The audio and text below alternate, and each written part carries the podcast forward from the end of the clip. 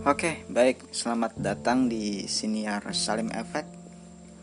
Di episode yang kedua ini kita akan membahas tentang tema kuliah online lagi. Kenapa kita mengangkat hal ini? Karena ini adalah kali keempat kita kuliah online sejak uh, pertengahan semester dua tahun dua ribu dua puluh sampai hari ini kita masuk di semester lima. Jadi teman-teman uh, perlu diketahui bahwa Salim ini sedang menempuh uh, kuliah atau studi di program studi pendidikan bahasa dan sastra Indonesia di Fakultas Keguruan dan Ilmu Pendidikan Universitas Lambung Mangkurat, Banjarmasin.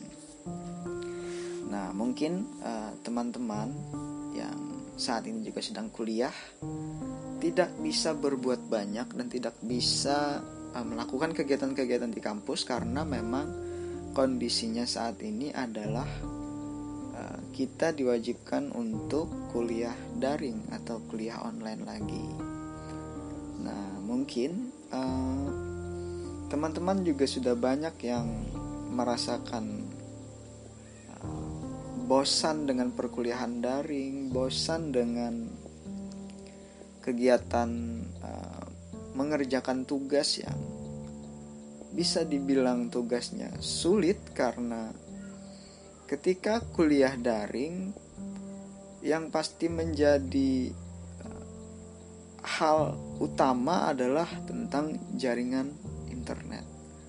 Nah, tidak semua jaringan internet di Indonesia ini merata dan uh, tersebar di seluruh Indonesia. Masih ada saja tempat-tempat yang tidak terjangkau oleh jaringan internet. Nah, ketika semua orang diwajibkan untuk uh, kuliah daring, bahkan bukan hanya kuliah ya, pendidikan, semua dunia pendidikan begitu diberlakukan pembelajaran daring. Nah, eh, karena kita sebagai mahasiswa mau tidak mau harus tetap berkuliah dan harus tetap melakukan kegiatan belajar walaupun dalam posisi daring. Ya, walaupun memang ketika kita berbicara keefektifan dari kuliah daring ataupun pembelajaran daring ini memang tidak terlalu efektif gitu. Karena apa? Ya, karena salah satu kendalanya tadi bisa jadi adalah jaringan. Dan bisa jadi juga kendala utama berikutnya adalah mahasiswa sedikit susah memahami penjelasan-penjelasan yang disampaikan secara daring, karena menurut persepsi kita pribadi berbeda uh, penyampaian yang dilakukan secara daring dengan penyampaian yang dilakukan secara langsung tatap muka di ruang kelas atau di kampus. Nah, selain itu uh, mungkin masih banyak efek-efek lain yang juga membuat akhirnya perkuliahan daring atau pembelajaran daring tidak efektif. Nah, selanjutnya eh, kita ingin menelaah lebih jauh terkait dengan pembelajaran atau perkuliahan daring ini. Nah, yang perlu juga kita bahas adalah tentang pemberian bantuan kuota internet kepada pelajar atau mahasiswa ataupun orang-orang yang bergelut di dunia pendidikan lainnya. Nah, kita mendengar beberapa keluhan dari sahabat, dari teman-teman kita bahwa ternyata tidak e, semua nomor atau mahasiswa itu mendapat bantuan kuota internet gratis dari pemerintah. Nah, mungkin ini bukan kes- bukan seutuhnya kesalahan dari uh, pemberi program kuota gratis ya. Mungkin bisa juga kesalahan dari si mahasiswanya karena tidak uh, mensinkronisasi nomor yang uh, dimasukkan ke dalam pengiriman kuota atau nomor yang aktif untuk dikirim kuota gratis. Nah, lalu uh, si dia ini mengeluh, mengeluhnya bahwa uh, kuliah online sudah tidak mendapat kuota gratis, U K T mahal,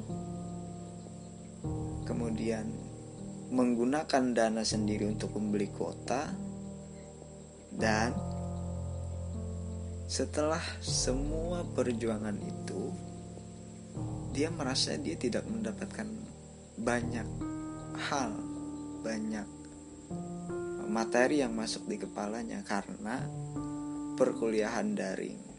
Nah, ya mungkin bagi sebagian orang ada sisi baiknya juga begitu perkuliahan daring karena bisa lebih bebas. Mungkin teman-teman um, banyak yang kuliah daring, kemudian masuk ke room Zoom atau room Meet perkuliahan, hanya masuk dengan akun emailnya saja begitu, kemudian lalu rebahan santai-santai sambil makan dengan off kamera, off suara begitu kan. Menyahut hanya ketika dipanggil oleh dosen, ketika presensi saja begitu. Ya, adalah mungkin orang-orang yang seperti demikian. Nah, eh, tetapi tidak jarang juga dan banyak juga oh, mahasiswa-mahasiswa di luar sana yang berjuang dengan teguh untuk tetap bisa kuliah. Eh, ada satu cerita sahabat saya pada saya bahwa setiap hari dia kuliah harus uh, mencari sinyal ke atas gunung karena uh, rumahnya itu di kaki pegunungan atau di kaki bukit.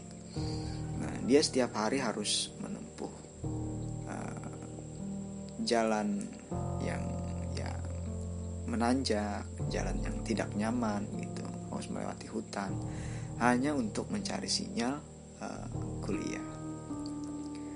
Nah, kalau teman-teman uh, juga tahu dengan uh, Salim begitu, di desa Salim itu termasuk desa yang cukup sulit juga untuk jaringan internet atau uh, sinyal gitu. Jadi setiap hari kuliah dulu waktu semester dua sampai semester empat, uh, Salim itu kuliah di tengah sawah atau uh, di tempat yang ada sinyal seperti atau ada jaringan untuk mengakses perkuliahan. Jadi setiap hari latar belakang kuliah kita itu, karena kita juga kuliah cuma menggunakan H P begitu, latar belakangnya kadang-kadang persawahan atau pohon-pohon gitu. Jadi ya di satu sisi alhamdulillahnya tempat-tempat seperti itu masih uh, asri dan oksigennya masih sangat nyaman dihirup, berbeda dengan hiruk-pikuk perkotaan gitu kan. Nah, mungkin teman-teman yang kuliah di kota ya tidak bisa uh, berlama-lama keluar di rumah begitu karena memang situasi saat ini juga situasi pandemi. Nah, uh, ketika hari ini berada di semester lima dan ternyata masih kuliah online lagi, ya kita juga menyayangkan hal itu begitu. Mungkin ada juga beberapa teman-teman yang kecewa karena sempat beredar rumor di awal semester lima itu akan ada perkuliahan tatap muka, tapi ternyata dibatalkan karena ada peraturan pemerintah tentang uh, pemberlakuan pembatasan kegiatan masyarakat atau disingkat dengan P P K M yang ada level-levelnya gitu, seperti uh, ya seperti makanan-makanan pedas yang banyak levelnya. Dan itu memang akhirnya membatasi segala kegiatan, bukan hanya dunia pendidikan tapi segala kegiatan di masyarakat. Nah, dampak positifnya mungkin ada dari dari P P K M yang berlevel-level ini gitu.